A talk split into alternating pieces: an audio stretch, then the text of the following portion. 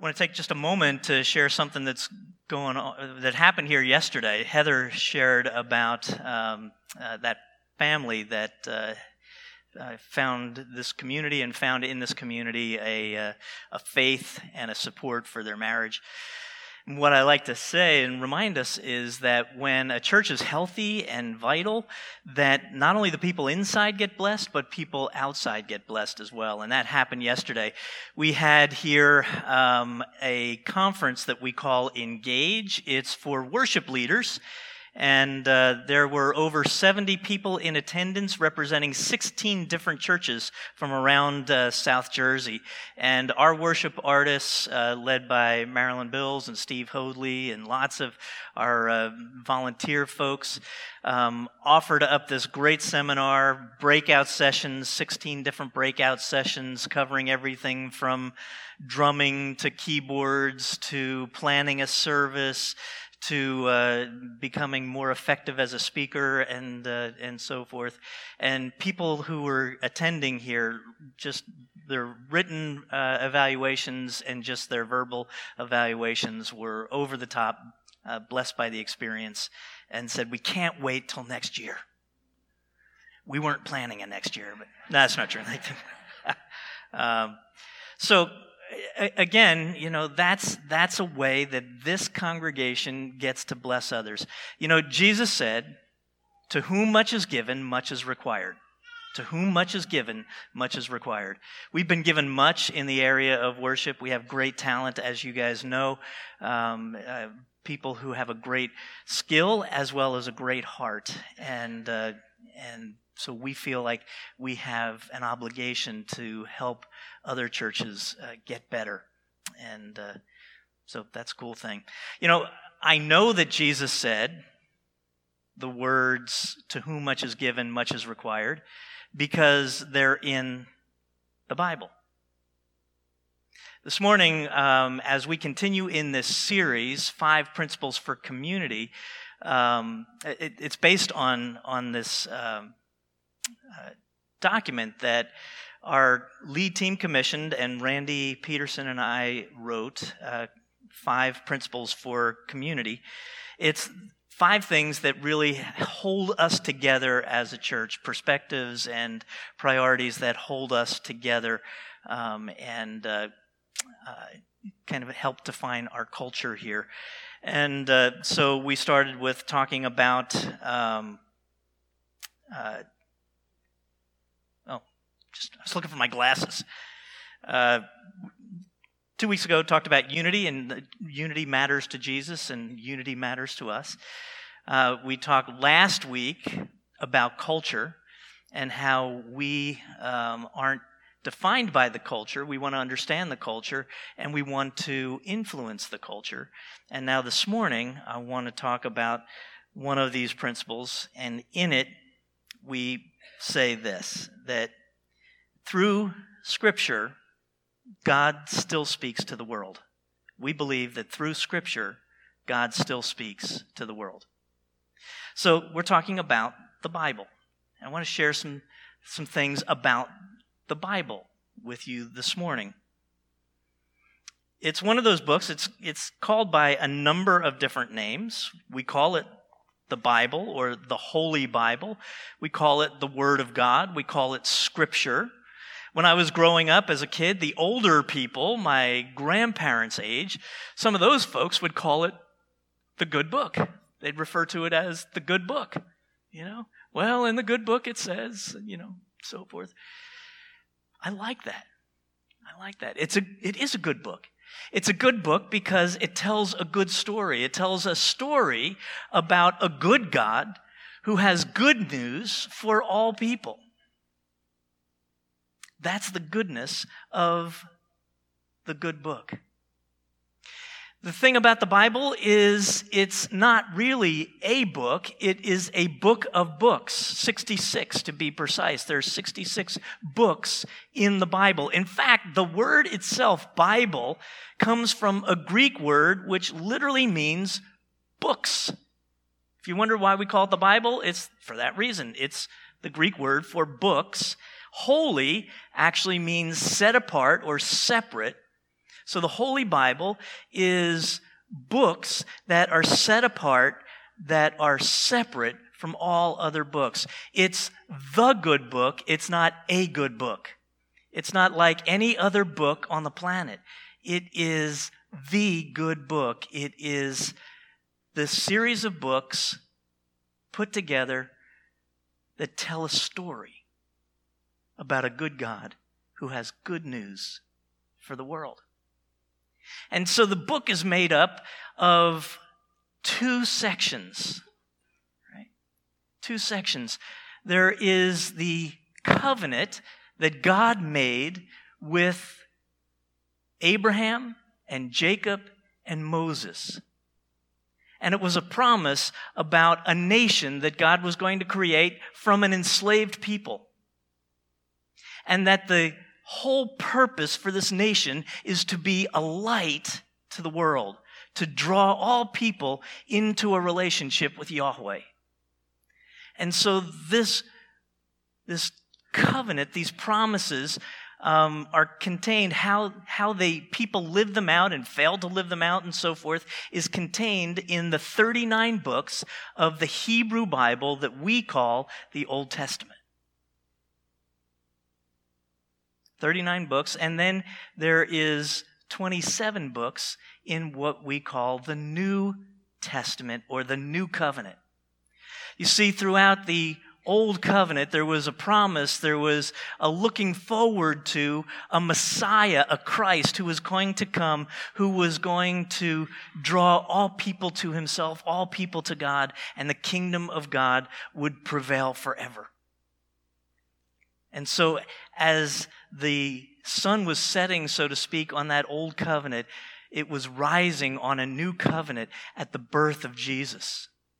And so the New Testament then is the story of this new promise, this new covenant that God made with human beings. It starts with four books Matthew, Mark, Luke, and John, the Gospels, four followers of Jesus who recorded for us the things that Jesus said, the things that Jesus taught, the things that Jesus did. It tells us about his death and his resurrection. And then following that is the book of Acts, which is the story of the birth of the church and how Christ's followers began to move out into the world after Jesus ascended into heaven, began to move out into the world and tell the world this good news about this new promise of God through Jesus Christ. And what that looked like. And, and as they told those stories, clusters of believers would come together in, in villages and in towns and in cities around the world. And as they began to organize themselves, initially they were called the Way because they were walking in the way of Jesus, and then later became known as the ecclesia, the gathering that we now call the church. The book of Acts tells that story, and it introduces us to a number of characters. One in particular, a man named Saul, who believed that the followers of Jesus were actually heretics, that were corrupting the Jewish faith, and that needed to be stopped, needed to be eradicated, and so he was a central figure in trying to destroy the church, but then had a life changing encounter with the living Christ and his life did a 180. And his name changed from Saul to Paul. And we read about his story in the book of Acts.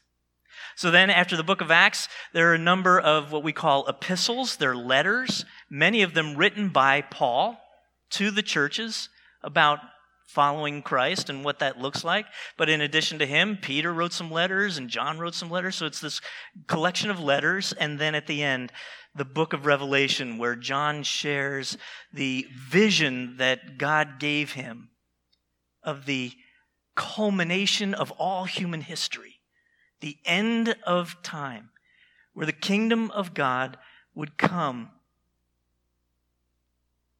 and we would live with him forever, and all of the ravages of sin and death would be forever gone. And the kingdom of God prevailed. The book was written over the course of over a thousand years by over 40 different authors in three different languages Hebrew, Greek, and Aramaic. Written in different countries from different cultures by people of different backgrounds and, and uh, uh, socioeconomic backgrounds, all of these, all of this diversity, and yet this one common epic story. And it has been around for almost 2,000 years. The Bible, the good book. It is the best selling book in human history. And every year, it is the top selling book in this country and around the world. It has been translated into uh, 683 different languages. The whole Bible translated into 683 different languages. The New Testament alone translated in an additional 1,500 different languages. It's a fascinating book, and people are fascinated by it. But we have kind of a complex relationship when it comes to the Bible. We're not sure about the Bible a lot, and uh, but everybody seems to have an opinion about the Bible. So a survey was done uh, by a group uh, that does polling, a group called Barna. Uh, they're a well-known, highly reputable uh, polling company that specifically looks at religious life in America, and they're particularly interested in the uh, Christian faith and, uh, and Christianity in our country. And so Barna did an extensive poll of Americans and their um, attitudes toward and engagement with the Bible. And, uh, and they recently released their polling. And part of it is they did the whole country, but then they, they localized it so the numbers uh, can be specific to a specific area. And so I found their polling around the Philadelphia area, us. Um, so in their polling, they they would uh, start by asking, "Are you? Do you go to church or not go to church?" And so the polling is divided between people who go to church and their views on the Bible, and people who don't go to church and their views on the Bible. So let me just share a couple of highlights that I found kind of interesting around this. So for people who said they don't go to church, the question was asked How often do you read the Bible? 75% of people who say they don't go to church, 75% of those people said they read the Bible less than one time a year. I don't know what less than one, I think that's zero, right? But that's how it laid out. Less than one time a year. Um, 75% of those folks say they don't read the Bible. You know, that makes sense. Here's one I thought was interesting 36% of people who don't go to church said they wished they used the Bible more. So I'm not surprised that 64% didn't say that. I am surprised that that a third of people who say, you know, they don't go to church and they don't read the Bible wish they read it more. I'd like to know more about that. When asked why they don't read the Bible, 54%, so the majority, answered in one of two ways. They said either they don't read it because they don't believe its message, one, or two, they find it boring. Right? They don't believe its message or they find it boring. Again, I'm kind of curious if you don't read the Bible at all, how do you not believe its message? But or what do you think the message is? So many questions. So then they church people. What what did church people say about the Bible? In our area. So, again, this is the Philadelphia area. This is people who are our neighbors that live, live nearby. 50% of people who go to church say they read the Bible on their own between zero and four times a year. So half of the people who go to church in our area read the Bible zero to four times a year on their own. And I wondered about that. Like, I wonder what our numbers would be here at Hope. And uh, not in a judging kind of way, I'm just kind of curious. And, and I suspect it, it's probably not far from that. You know, probably about half of our congregation would say, yeah, you know, I, I read it a couple of times a year, maybe on my own. Um, maybe sometime we'll do a survey. 74% wish they used it more. 74%. So three quarters of those who, who were polled said, I wish I used it more. And this was across, you know, so even people who read the Bible daily were saying, I wish I read it more. So it's not just people who, who almost never read it, it's across the board. People wish they read it more. So then when they were asked, why don't they? Why don't they read it? 53% answered in one or two, uh, in one of these two ways. They said either, I don't have time, or I don't know where to start. I don't know where to start. I don't know where to start are the people that I have the most kind of empathy for. You know, like I get it. You know, like it's it's a it's a complicated thing. It's a big thing. It's a scary thing. You know, maybe you got one when you were a kid, and so the translation might be weird. You, you know, you may have a King James Bible. It's like reading Shakespeare. Um, you, you know, and it's old. Maybe it was passed down to you, and you know your view of it is you don't read the thing. You put it on a shelf, you know, and that's where it belongs. I, I wouldn't know where to start. So that's part of our passion here at Hope is we want to help people who don't know how to get started in reading the Bible to be able to read the Bible. And so our small groups are all about that. So in some cases, it's you know, we will do a book, not a book of the Bible, but a book, um, but it's drawing from biblical principles and and pointing you to scriptures. You know, so maybe the topic is dealing with anger or parenting or whatever it might be, but it's drawing from scripture. Um, uh, to base its to base its authority on its principles on. But we also have Bible studies set up that are designed specifically for folks who are beginners, who may not know how to get started. I lead two of those right now one on Monday night and one on Thursday night. Um, in, in both cases, it's, it's groups for men uh, because I find men are particularly difficult uh, to get started on this stuff. One, because men don't read. If it's not the sports section, they don't read it. Um, you know, that's just kind of a male thing. Men tend to read less books than women.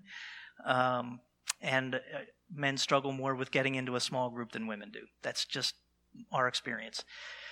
So, um, you know, I've got a heart for those guys. And so, um, my Monday night group meet in this room right over here at, in the hub, and uh, the Thursday night group meets in the chapel, and uh, it's guys that that are just beginning.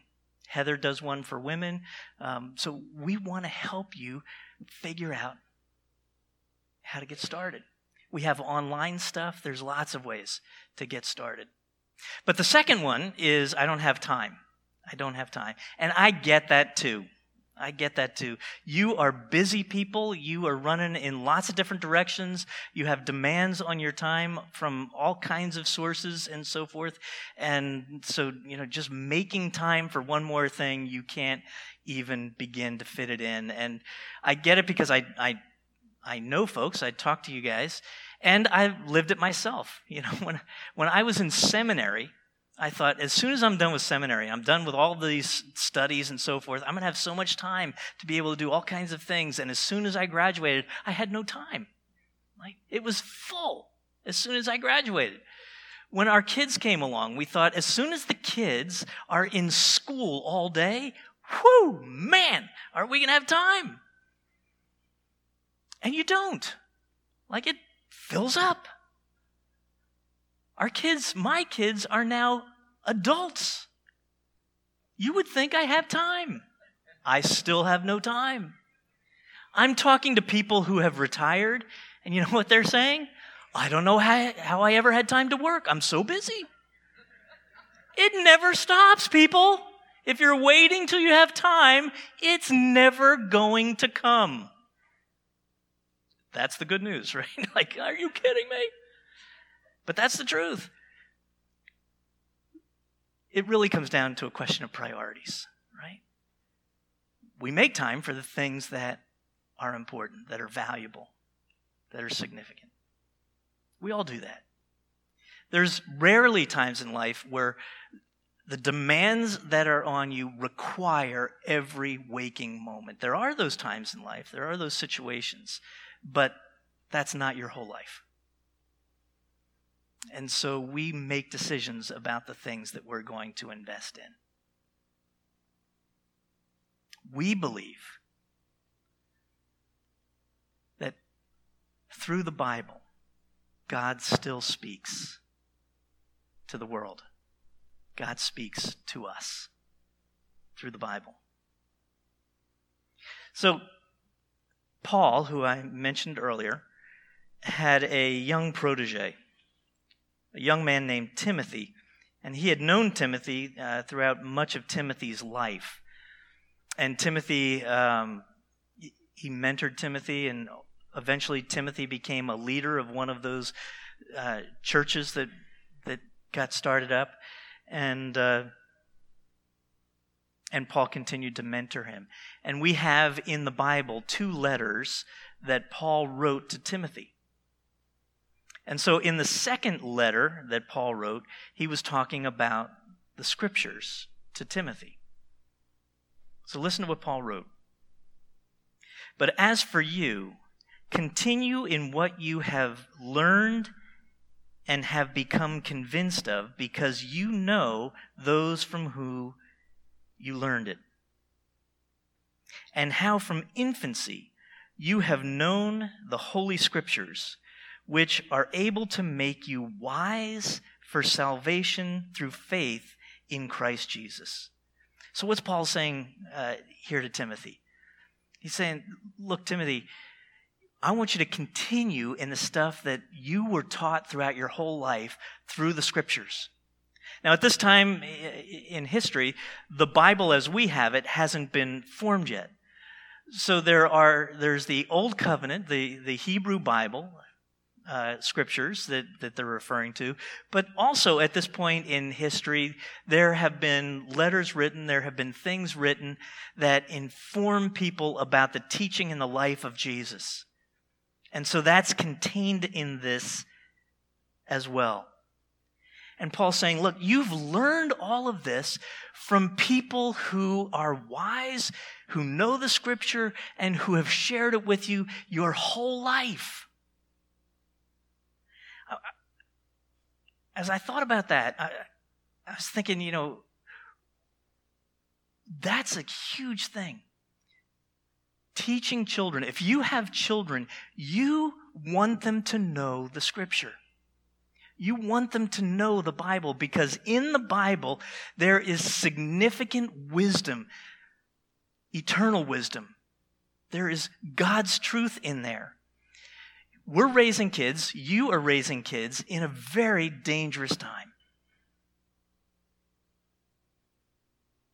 the challenges that our kids face today are in many ways different than the challenges I faced. And one of the differences is that the stuff that happens out in the world that we send them into follows them into your house.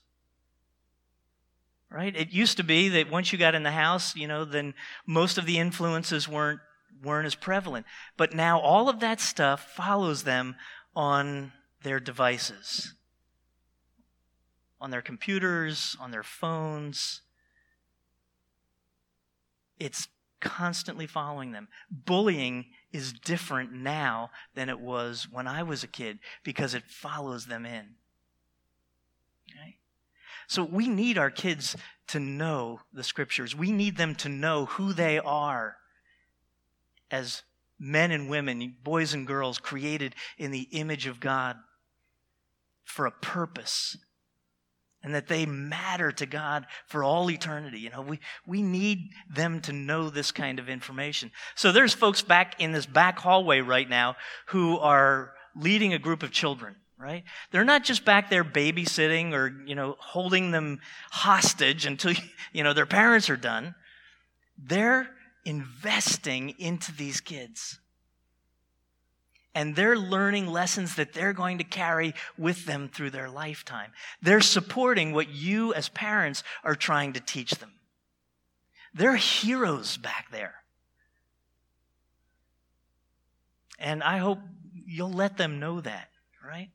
Because they're busy people too. There's other things they could be doing too, but they're taking a portion of their week in doing some lesson prep and sharing it with, with our kids.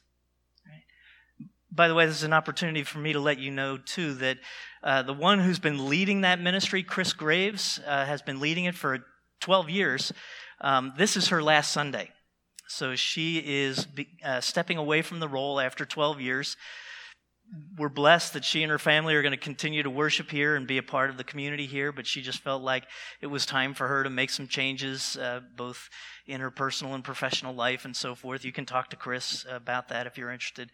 Um, but Chris has done a phenomenal job at helping to build a ministry for children back there because it matters.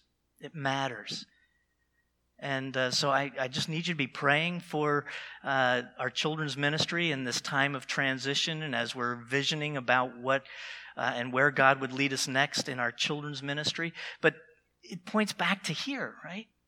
It points back to what Paul was writing to Timothy. This stuff that you learned from people who you trust, godly people who shared with you the scriptures, and it's given you wisdom for life wisdom for life. Okay. Picking up uh, verse 17.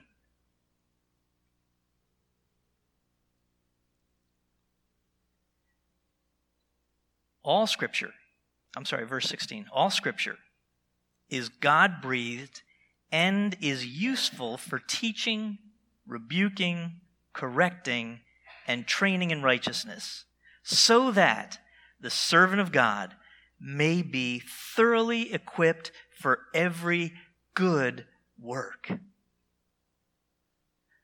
Paul is saying all scripture is God breathed. Another way that's translated is inspired.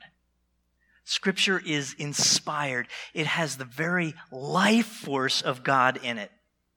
The pages of Scripture have the breath of God, the influence of God, the inspiration of God contained in them. It's a living word with God's inspiration on uh, throughout it. Right? So scripture is God breathed and is useful for all of these purposes. And really, if you kind of boil down what Paul is saying here is, you know, with this correcting and teaching and rebuking and self uh, and, and in uh, all righteousness. He's saying that, that the Bible sets up guardrails for our lives so that we don't steer our lives off into some ditch because we think we have wisdom that we don't really have. And so, as we're listening to God's word, as we're investing it in it, as we're following it, it creates some guardrails for our lives so that we're, we don't drive off into a ditch. Or if we do, that God makes a way, shows us a way back out. And that ultimately, the teaching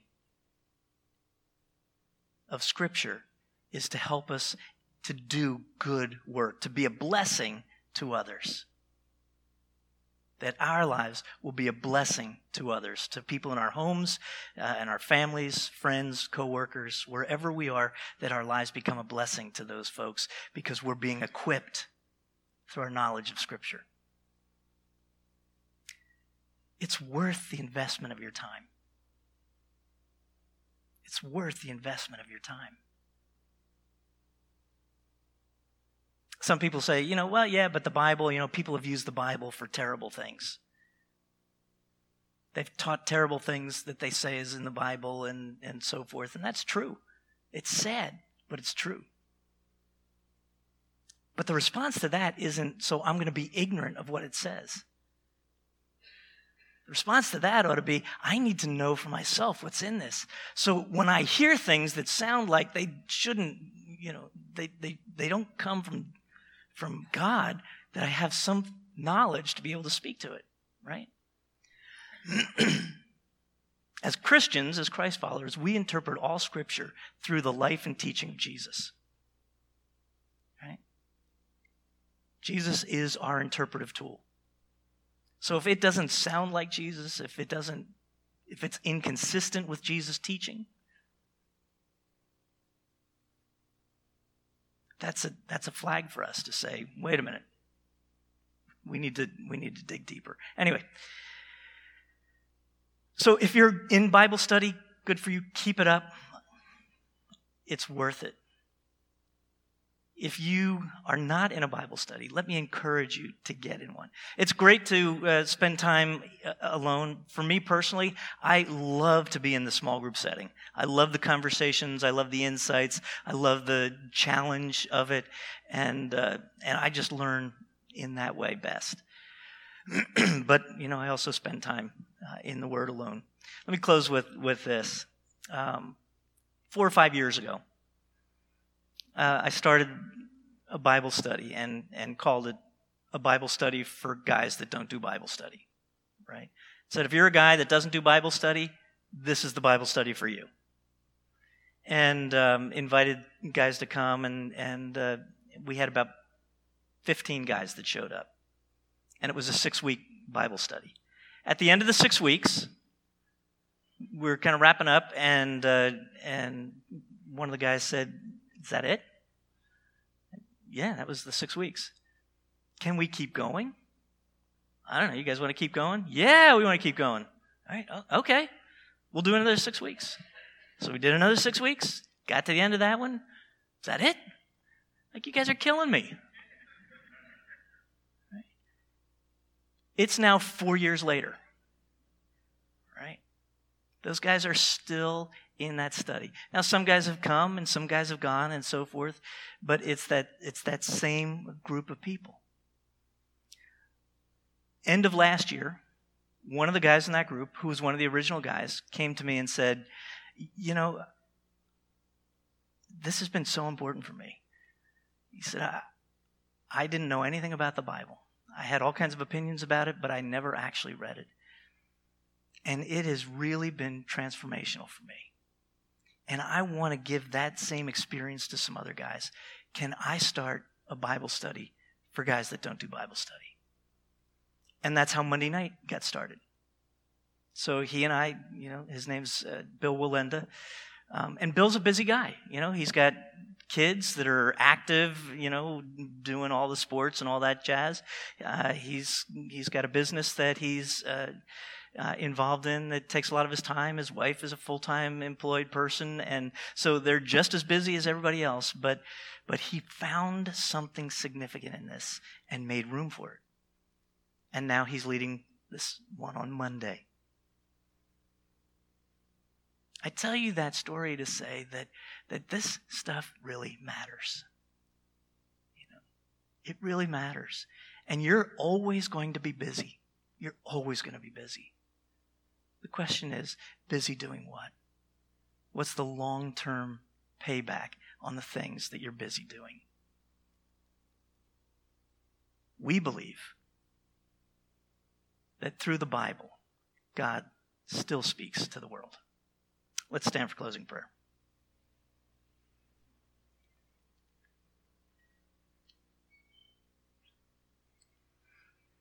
So, Lord, thank you for your word. Thank you for the ways that it inspires and transforms, challenges us, disturbs us, causes us to think about our world and our lives